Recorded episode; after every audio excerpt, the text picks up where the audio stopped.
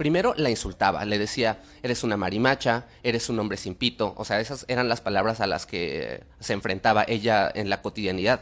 Pero de repente pasó de las palabras a los golpes. Él empezaba a darle bofetadas, a tirarle patadas, eh, y después de eso, ya incluso estando ella iba, ella caminando en la calle, él le aventaba el coche.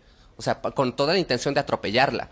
Llegó la situación a un momento tan difícil en el cual él, después de, golpearla, eh, le, le, descargó una pistola de diablos e incluso estuvo pues a punto de matarla. ¿no? E, ella se quedó ¿Le descargó te refieres a disparó tal cual? O sea, disparó, disparó tal cual y eso y solamente porque la puerta se interpuso entre ellos dos es que ella pues sigue con Pero ¿y, qué hacían los papás? Eh, justo ella pues Judith en ese momento fue fue con la mamá y le dijo, "Mamá, pasó esto, está pasando esto." ¿Y sabes qué le contestó a la mamá? "Te lo mereces." Chilango. Suena fuerte, ¿no? Una historia de discriminación desde la propia familia, de la violencia que vivió hace un tiempo alguien que eh, su pecado básicamente era ser eh, lesbiana. Y eh, no exageramos cuando decimos que la historia se llama Antes muerta que lesbiana.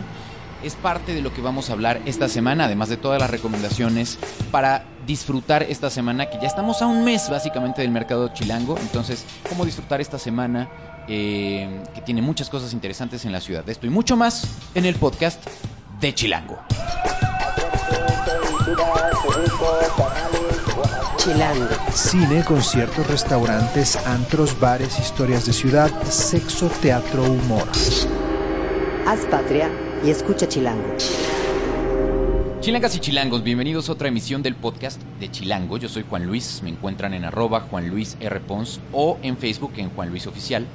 Soy el editor de Chilango. Encuentren cada martes un nuevo podcast en nuestras plataformas habituales. Principalmente, o la más cómoda, yo creo que es Mixcloud. También nos pueden encontrar en TuneIn y en la app Podcast de Apple.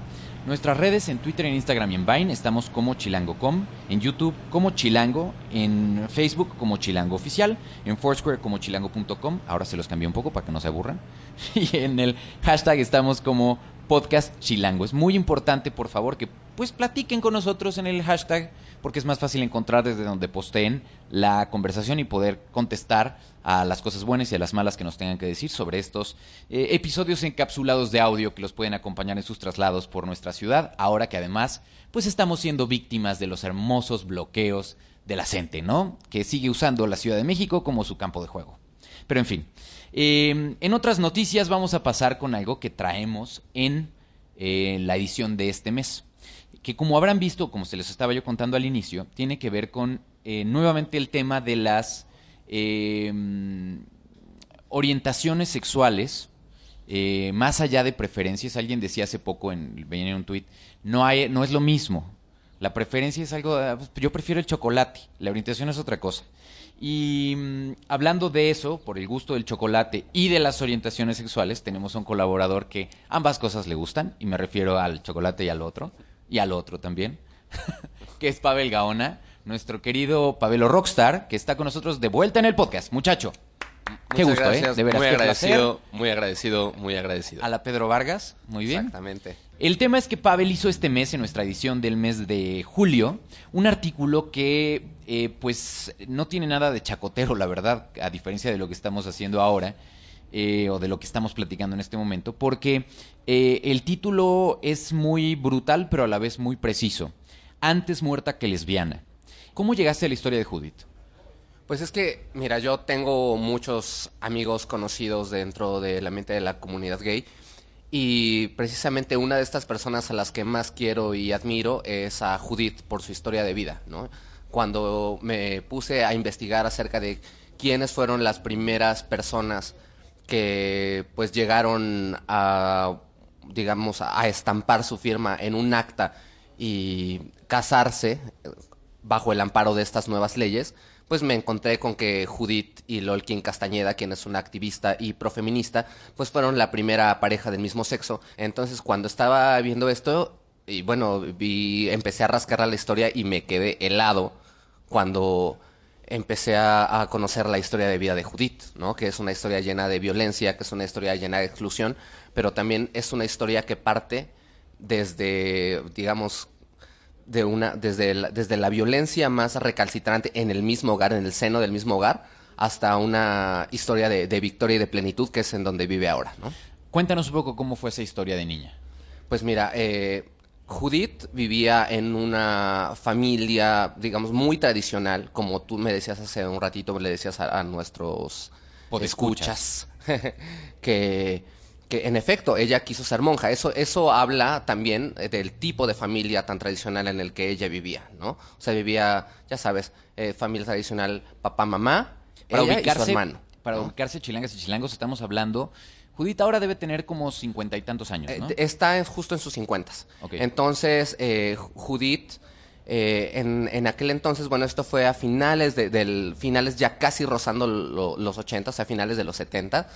Pero eh, el problema no es... o igual o sea, un poquitito antes. Sí, uno, uno pensaría tal vez, bueno, entonces, eh, pues como esto fue a finales de los 70, ahorita ya el panorama es muy distinto, eh, la ciudad ya ha sido declarada pues una ciudad amable con la comunidad LGBTTIQA, etcétera, y todas estas letras que se le agregan al, al laberinto Que yo sé que lingüístico. tú estás a favor de eso. No, en realidad no, no estoy a favor de Cada eso. vez que escribes un artículo de eso en chilango.com es, es agregarle una... Le No, es una que la gente más. se, no, pues, se, se prende. Si no lo pongo, No, o sea, se me van a la yugular. Si de por Pero sí Hay que hacerlo un poco más fácil, oigan. Es como, o sea, parece una transmisión de, de Morse. Sí, claro, LGBTIQ 3.14 y 16. Sí, no, no, no, pues no. no. No hay manera, ¿no? O sea, para el común de la gente, pues la gente se pierde. LGBTI. Exacto. Pero la, la cuestión aquí es, uno pensaría, ¿no? Que, que la ciudad ya es un lugar como mucho más amable, ya es un lugar donde se pueden expresar, pues digamos, todos esta, todas estas relaciones de las personas con identidad sexogenérica diversa, etcétera. Y el realmente, gobierno incluso presume de ser Exactamente, pero la- el último eh, eh, censo que levantó Letra S dice que no es así. O sea, que seguimos siendo la ciudad con mayor número de crímenes de odio por homofobia. O sea, en un lapso de menos de 10 años fueron 1.300 crímenes de odio por homofobia. Pero bueno, eso puede ser, eh, no es, ojo, no Ah. estoy haciendo apología, no, pero eso también puede ver por el número de habitantes. Ah, eso, eso es a lo que vamos, o sea, también, o sea, puede ser también, tiene que ver con densidad de población. Claro. No es lo mismo eh, la Ciudad de México que Tlaxcala, ya de entrada, ¿no? Por número de habitantes, insistimos. Yo sé que es más cool la Ciudad Sí, de no México, es una por escuchas, cuestión- que Tlaxcala, eso está clarísimo, lo es- hemos dicho muchas veces en el podcast. ¿Para qué abundar? No es per cápita, pues. exacto, exacto. Y bueno, ¿qué decir de León, no? O sea, perdón, Rafa, pero tenía que trolear a León. Pues hace mucho no lo hacíamos. Leondres, como dirían León, por ahí. exacto. No, pero hablando en serio, pues es, es natural que aquí haya más casos documentados, aunque es terrible. eh, Por supuesto. Porque no hay datos como tal de eh, que puedan comparar peras con peras, hasta donde yo entiendo. Sí, exacto. Y además eso también puede significar que también existen las instituciones donde se pueden denunciar este tipo de casos. Y también puede significar que es un lugar donde la educación de la gente también le permite ya denunciar.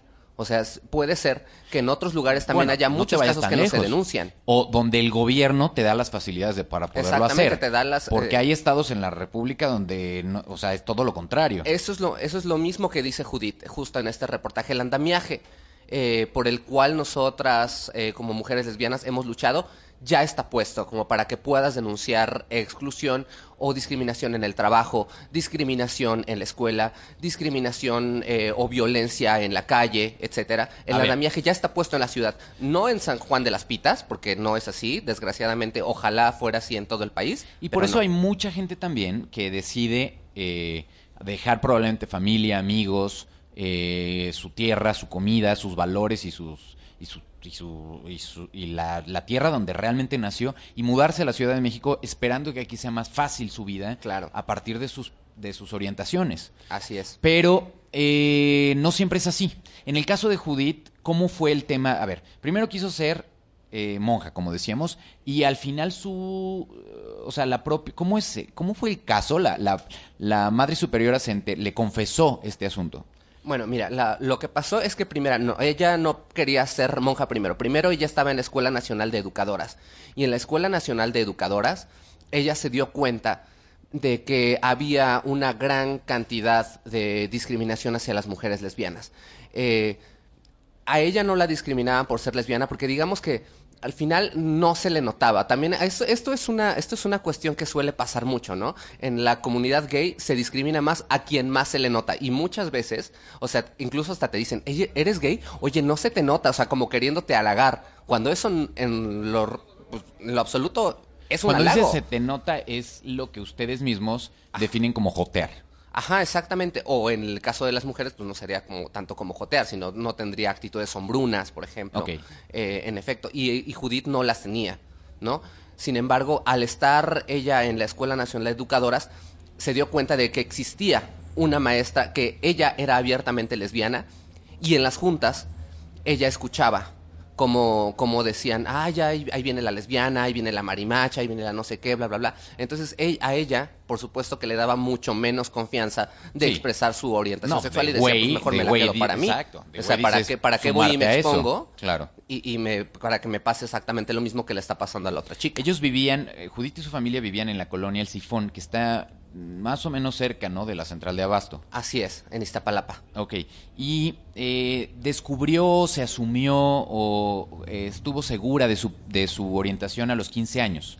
Así es. O sea, ella empezó a, a explorar como esta, esta parte, digamos, como erótico-afectiva hacia otras mujeres. eh, en la fantasía, digamos así, ella, ella me lo expresó así. O sea, en- alrededor de los 13, 15 años, ella ya sabía más o menos qué onda con, con su vida, pero no había tenido como algún acercamiento. Tenía sus enamoramientos platónicos, pero cuando no estás seguro de tu sexualidad, mucho menos vas a ir a intentar buscar relacionarte de manera física con alguien, ¿no? Hoy, por ejemplo, alguien que esté en esa situación, ¿qué puede hacer? Bueno, puedes, primero que todo, puedes asistir al Centro Comunitario de Atención a la Diversidad Sexual que está en Génova 30, en, son, en la zona rosa.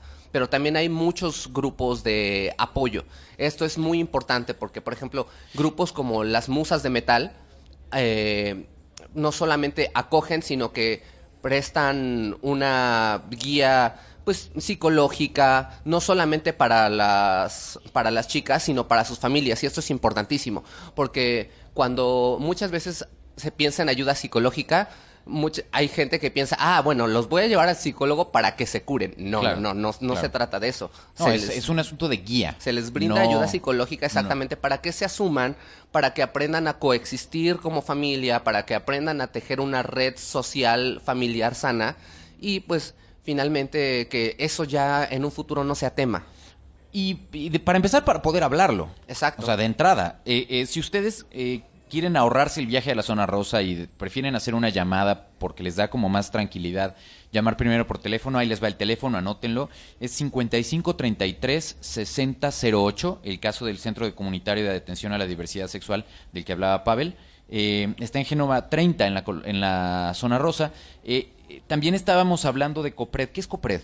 COPRED es, digamos, eh, hay instituciones que se cargan por velar o, digamos, como tutelar eh, que el, asunto de la discriminación ya no sea una moneda común todos los días, ¿no? Así como eh, un poco a, a modo de chiste, mucha gente cuando alguien hace un chiste racista o cuando alguien hace un chiste misógino o hace un chiste homofóbico o algo así, la gente dice, CONAPRED, ¿qué significa eso? Ah, significa que existe una institución a nivel federal que está, digamos, eh, velando para que estos actos de, de discriminación ya no sucedan. Entonces, pero el COPRED la es lo mismo, la pero es lo mismo, local. pero exactamente enfocado a la Ciudad de México. Que en realidad es Consejo para Prevenir y Eliminar la Discriminación en la Ciudad de México. ¿Depende del gobierno de la Ciudad de México? Sí. Ok.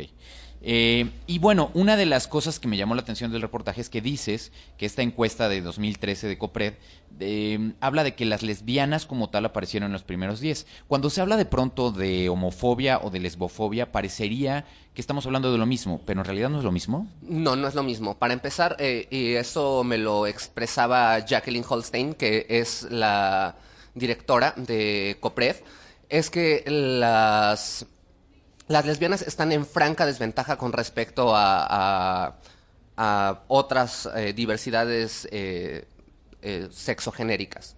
¿Por qué? Porque para empezar tienen la gran desventaja de ser mujeres.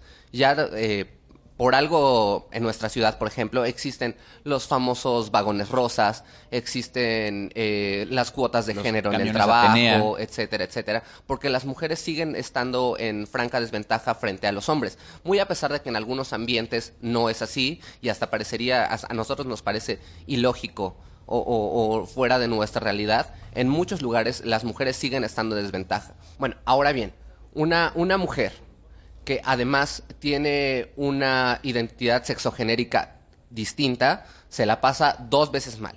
Una de las cosas que nos decía Jacqueline Holstein es que además súmale eso una multiplicidad también de factores de discriminación. Imagínate que esa mujer además es de piel morena. O imagínate que esa mujer además es indígena. O imagínate que esa mujer eh, vive en una zona marginada, porque no es lo mismo la mujer lesbiana que vive en Iztapalapa que la que vive en la Condesa, donde, donde ser lesbiana incluso puede ser cool, ¿no? Entiendo. Entonces son una multiplicidad de, de discriminaciones que se cruzan y convergen en un solo fenómeno. Exacto. Y que al final van haciendo la vida bastante más eh, complicada, quizá. Exacto. Entonces, el primer paso sería, si alguien nos está escuchando ahora y de pronto ha vivido esto, está justo en esta duda de sobre cómo hablar de su eh, orientación sexual, eh, qué es lo que le gusta, ¿no? Y cómo decírselo a su familia, cómo mejor guarda, o, o la duda de mejor me lo quedo calladito y mejor vivo una vida eh, en la clandestinidad como tal para, para, para sobrevivir.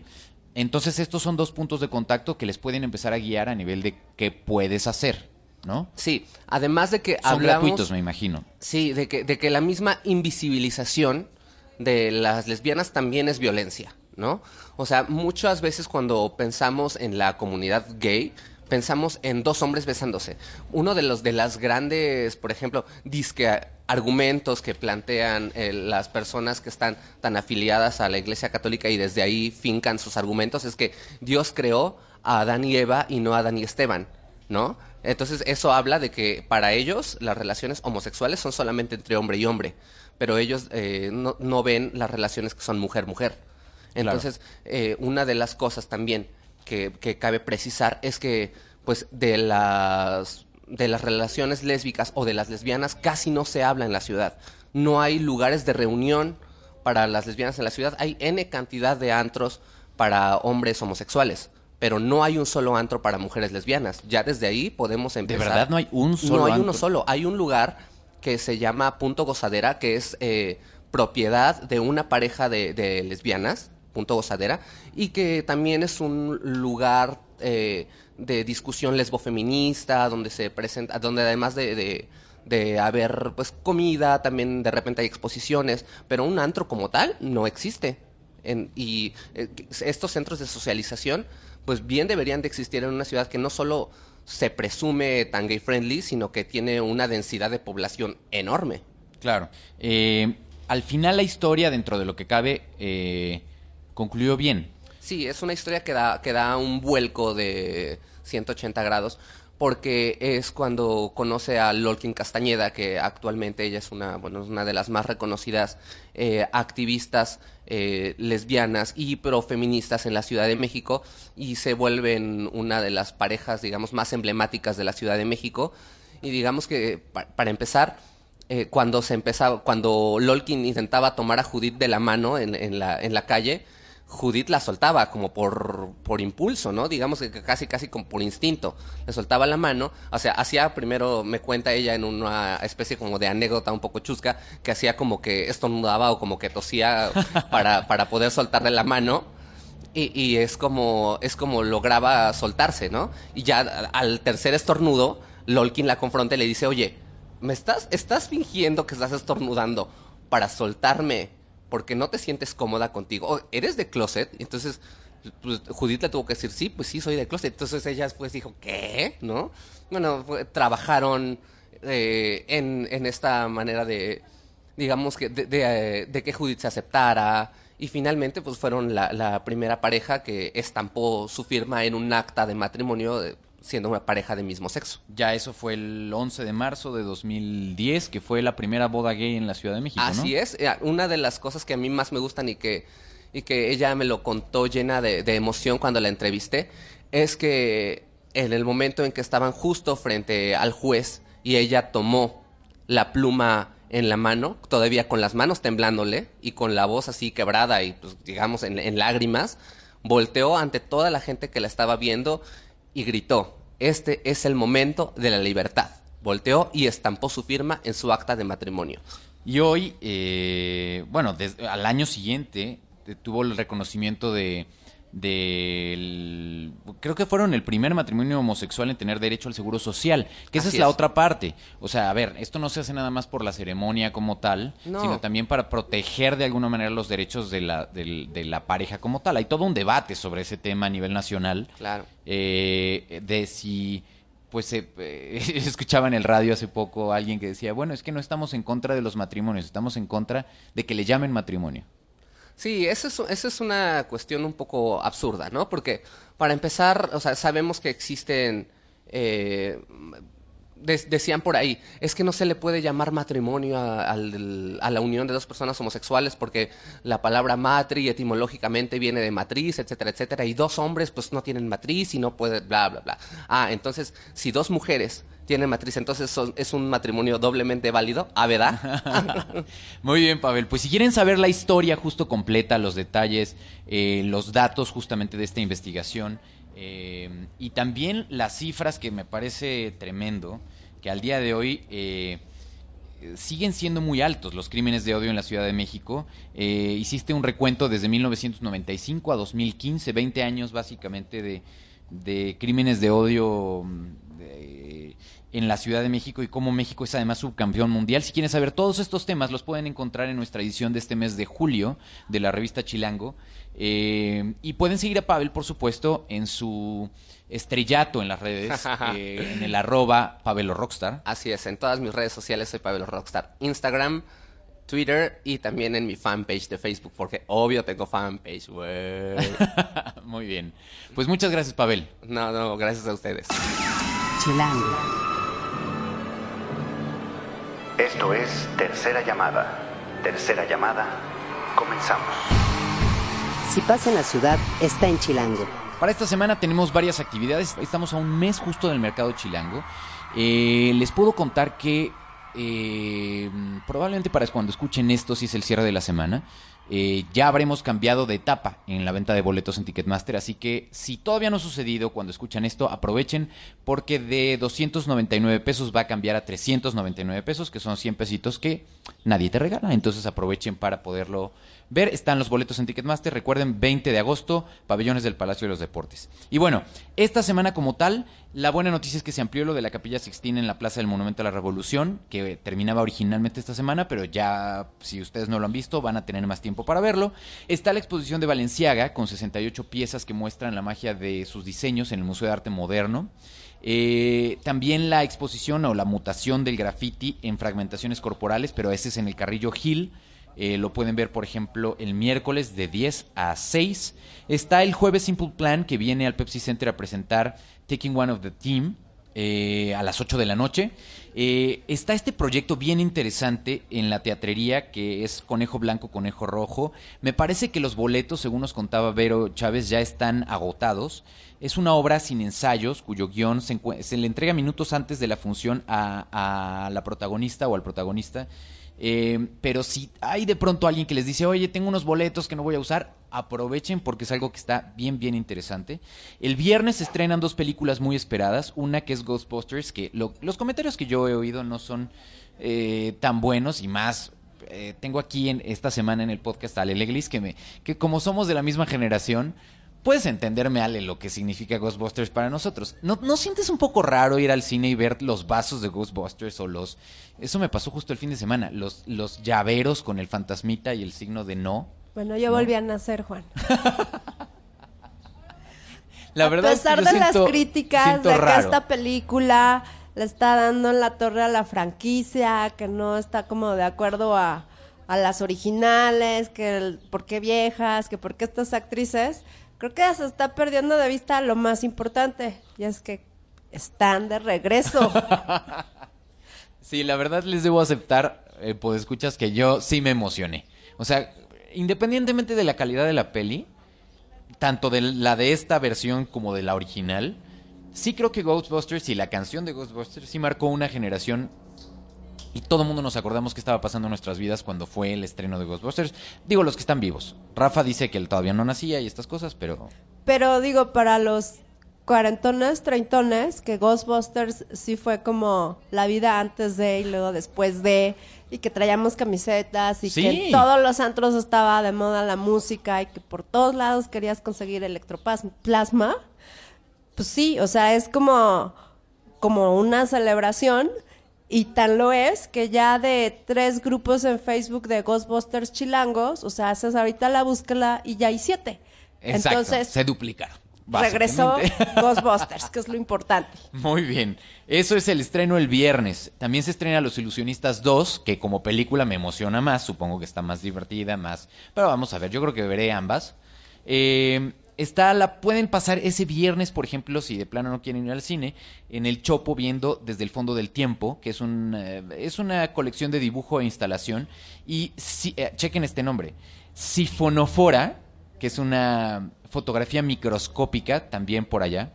Eh, y pues eso, dos planes que pueden aprovechar en una tarde en, en la Santa María de la Ribera y toda esa zona que está interesante. El fin de semana está Tomorrowland.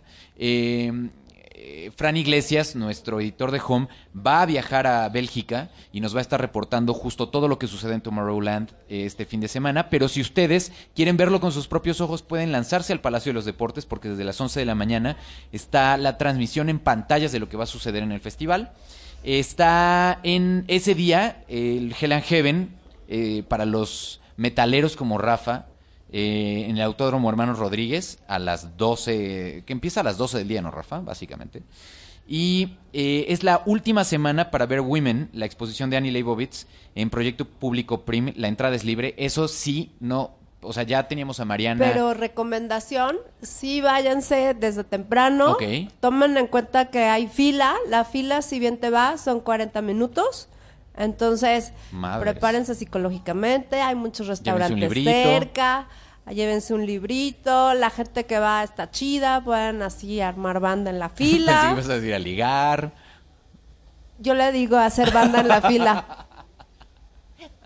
Muy bien, muy bien. ¿Y a qué hora recomiendas entonces llegar? ¿A qué hora abre la exposición? Depende de la gente, pero creo que el último grupo es a las seis, seis y media. Y es el grupo en el que de verdad no quieres estar, porque son todos los que quepan. Entonces, lo más recomendable es llegar en la mañana, ser de los primeros y entrar en grupos pequeños y como más relajado, porque en la tarde sí ya es como todo, pues, tratan de que entre la mayor cantidad de gente, entonces puede volver un poco ¿Y Proyecto Público Prim por dónde está, Ale?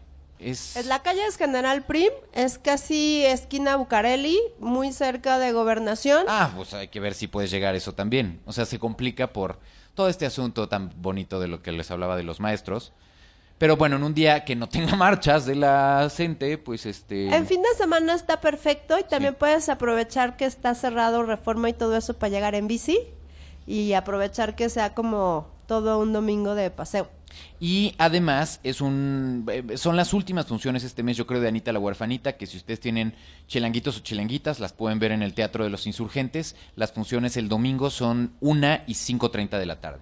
Y bueno, Ale, tú traías un tema, algo que durante todo el mes está, que platicamos de él la semana pasada, pero tú nos puedes contar un poquito más, que es este asunto de skaters. Sí. Esta exposición está muy original porque creo que es de las pocas que hemos tenido tan completas. Es una exposición colectiva, son diferentes artistas de en diferentes plataformas exponiendo cultura skate. Y lo que está padre es que va desde los orígenes en los 70s, entonces puedes ver trabajos de gráficas en patinetas, de madera, super vintage. También hay como bastantes buenos trabajos, buenas piezas de los 80s, que fue cuando se puso, como, se puso más en, auge, se empezó a como poner de moda. Y ya como las propuestas actuales, que también están muy ricas porque además ves cómo ha ido evolucionando como todo este movimiento, porque incluso hay, hay intervenciones con arte indígena, como la patineta de los huicholes, que está increíble. Y también está padre, tiene videos, tiene fotos, incluso tiene una mini pista ahí para que vayas a patinar, pero creo que vale la pena ir porque justo el chiste de este arte es que es muy urbano, es muy de, muy de contracultura, entonces viendo este arte puedes entender muy bien qué pasa en la mente de estas comunidades de jóvenes y cómo se expresan y cómo han estado con nosotros y que realmente no te das cuenta porque no entiendes el lenguaje. Entonces aquí es como un buen approach para que la próxima vez que veas un patineto lo veas como con ojos diferentes. Comprendas un poco más. Sí, a porque la realmente- otredad o lo que Es- viene siendo la otredad. Exacto. Muy bien, muy bien, muy bien, muy bien. ¿Y dónde la encontramos? ¿Y en qué horarios y cómo es el asunto? Está en el Centro Cultural España, que está a un costado de la catedral, en centro histórico. Los horarios son, bueno, está, la- yo les recomiendo que vayan a la, a la sala Donceles, que creo que es donde está como lo más bonito. Y los horarios son de 11 de la mañana a 9 de la noche y la entrada es libre. Entonces, Buenísimo. perfecto. Perfecto. Si quieren seguir a todas las recomendaciones de Ale, que edita toda nuestra, nuestra sección de caleidoscopio, que son las tendencias de la ciudad, pueden encontrarla en arroba doc bien cocida, que amo que hayas puesto un, un- un Twitter muy accesible para, para dictar, porque aquí ya ves que tenemos de pronto unos muy complicados. Doc de doctora, bien cocida, que algún día nos tendrás que explicar por qué bien cocida. Algún día. Muy bien. Ale Leglis, muchas gracias por estar por acá. A ti, Juan. Y vamos a despedirnos, pues bien arriba, ¿no? Bien arriba con esta canción que se llama Roots, Bloody Roots. En la producción estuvo Rafa, Rafa Metalero Rivera. en el diseño de audio Omar Morales. En la asistencia de producción Sergio Tegui. Hagan patria, sean Merol y escuchen Chile. Haz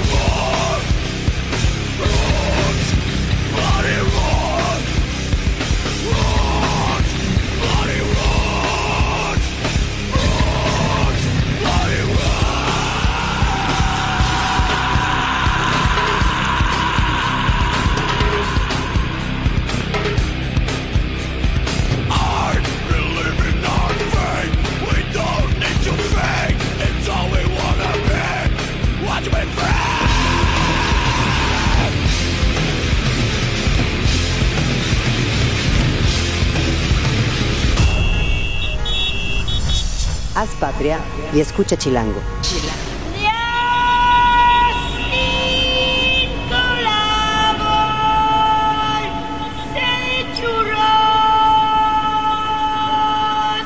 Derechos reservados. Grupo Expansión 2016.